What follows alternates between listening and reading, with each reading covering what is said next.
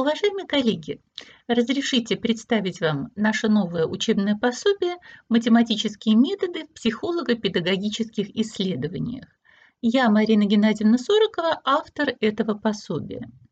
Цель этого курса – сформировать компетенции, необходимые для количественного анализа эмпирических данных психологии и педагогики в статистическом пакете СПСС. Но давайте поговорим более подробно, почему этот курс так актуален и почему вам следует обратить особое внимание именно на это учебное пособие.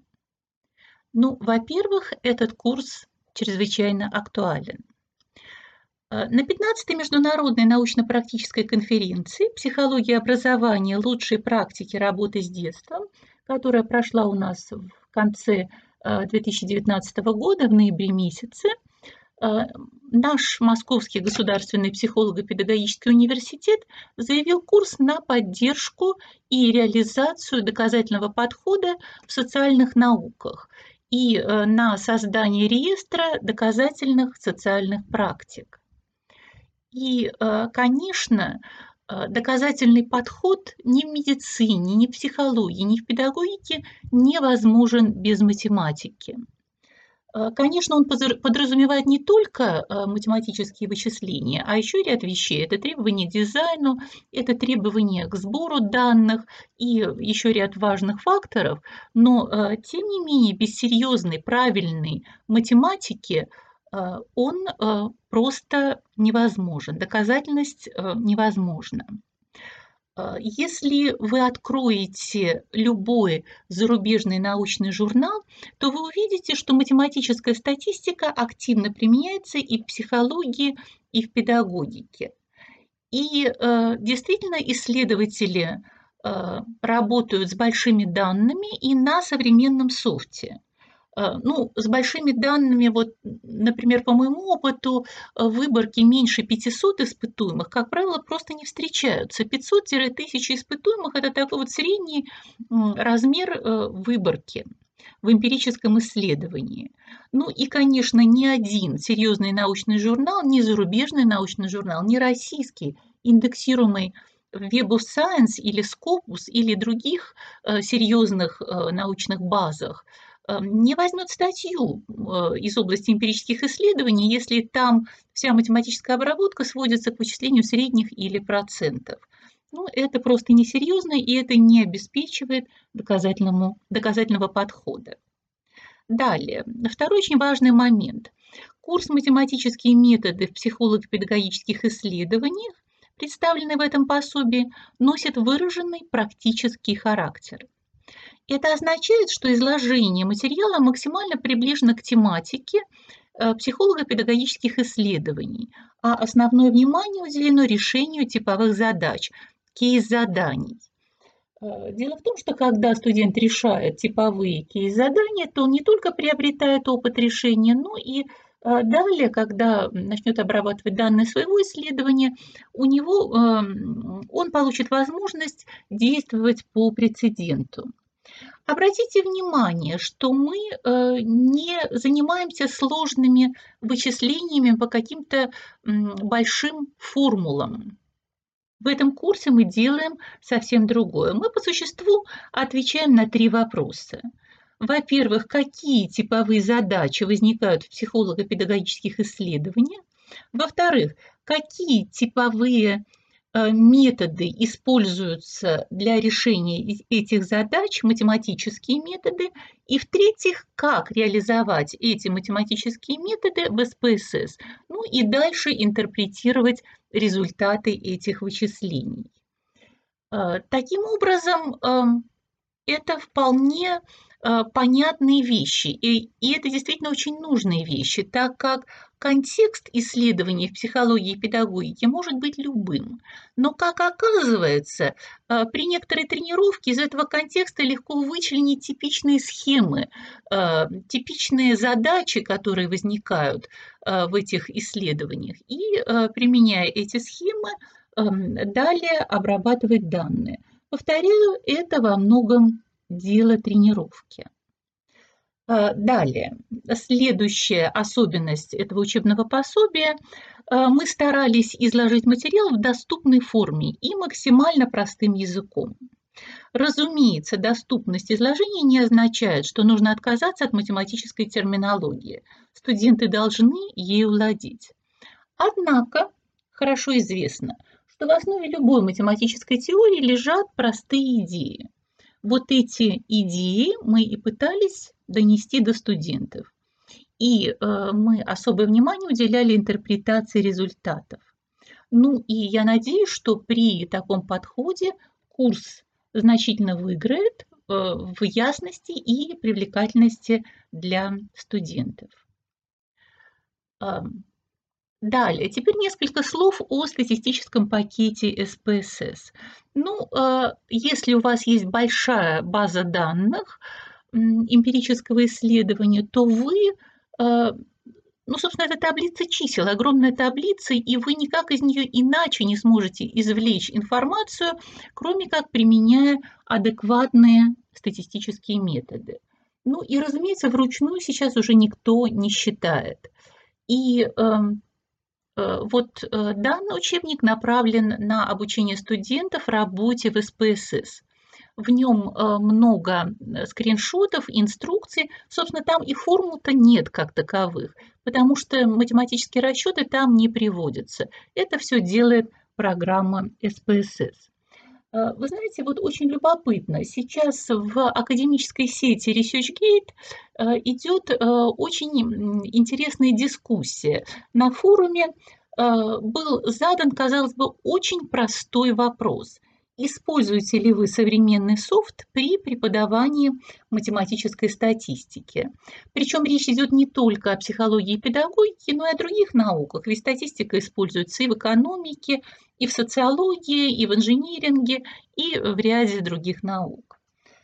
А, вы знаете, я первый раз э, вижу, чтобы такой, казалось бы, обыкновенный вопрос эм, вызвал такую бурю, волну ответов, потому что вот на данный момент уже более 400 эм, сотрудников, преподавателей, исследователей из всех абсолютно э, университетов из разных стран мира э, отвечают на этот вопрос и высказывают свою точку зрения. Ну и эм, это мнение э, едино, что без применения современного софта, э, в общем-то, применение методов математической статистики ну, практически невозможно. Хотя разъяснение самих методов тоже имеет э, определенный смысл, но э, в, во многих курсах акцент делается э, не на этом. Ну, это мнение практически единое, и я его поддерживаю. Конечно, я тоже высказала свое мнение в этой дискуссии. Она э, все еще продолжается. Ну, э, несколько слов о э, содержании этой книги. Э, она состоит из трех глав. Первая глава называется «Введение в математическую статистику», и она посвящена методом описательной статистики. Э, ну и кроме того, там есть параграф, посвященный проверке статистических гипотез, общее положение э, вот эм, этого подхода.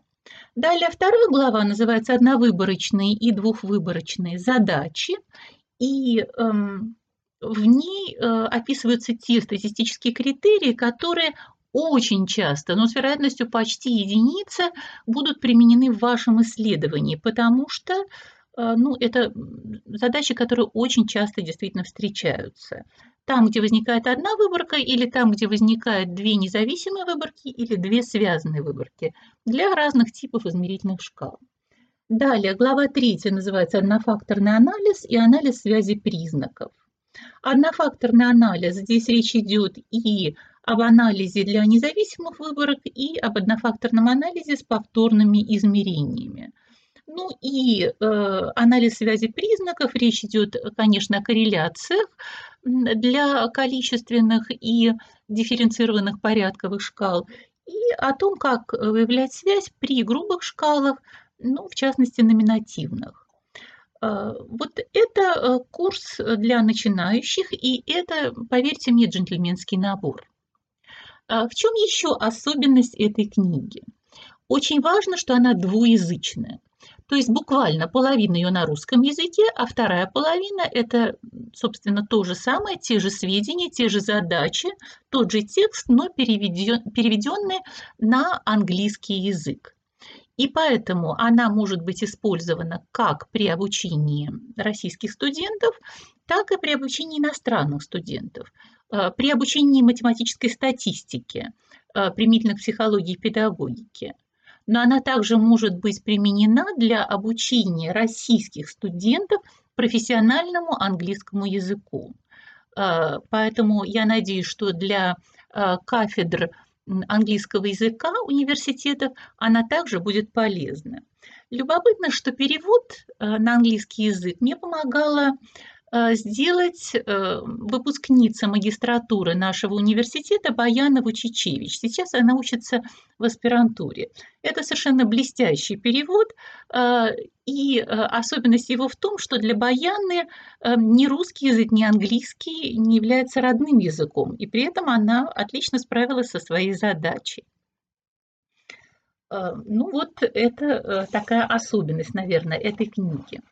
И э, в завершении своей такой презентации я хотела бы еще добавить ряд важных вещей. Они действительно мне кажутся очень важными. Э, ну, во-первых, студенты иногда говорят, что им трудно изучать математическую статистику. Коллеги, вы знаете, это нормально. Э, дело в том, что э, для совершенствования полученных компетенций нужно обязательно применять вот эти знания и навыки, те представления, которые вы получите в результате изучения этого курса. Вы же понимаете, что нельзя научиться танцевать балет пару раз, посетив театр. Нужно систематически стоять у балетного станка и выполнять даже несложные па. И постепенно к вам придет настоящее умение, и тогда вы будете получать от процесса статистического анализа данных в СПСС действительно удовольствие. Ну, э, мне как преподавателю нередко приходится слышать от студентов, э, психологов и студентов, изучающих педагогику, эм, классическую фразу «А я гуманитарий, и у меня с математикой проблемы». Ну, коллеги, мне хочется спросить в таких случаях, а что вы называете математикой? Разве мы в нашем курсе учимся доказывать теоремы или выполнять расчеты по каким-то сложным формулам? Ведь нет, это совсем нет. И э, если вы спросите э, своих, э, своих друзей, может быть, своих знакомых, которые учатся на математических факультетах университетов или в инжиниринговых вузах, то э, вы узнаете, что те курсы математической статистики, которые, которые изучают и слушают они, они несопоставимы э, ни по объему, ни по стилю изложения, ни по характеру изложения с тем, что изучаете вы, и с тем, что в частности представлено э, вот в этом учебном пособии. Я повторяю, это несопоставимые вещи. Ну и кроме того, коллеги, скажите мне, разве гуманитарий это тот, кто не обладает элементарными э, логическими способностями? А простите, как же вы тогда собираетесь изучать такую сложную науку, как психология? Ведь она требует очень серьезных логических способностей, она требует аналитического ума. Я вас уверяю, это очень сложная наука.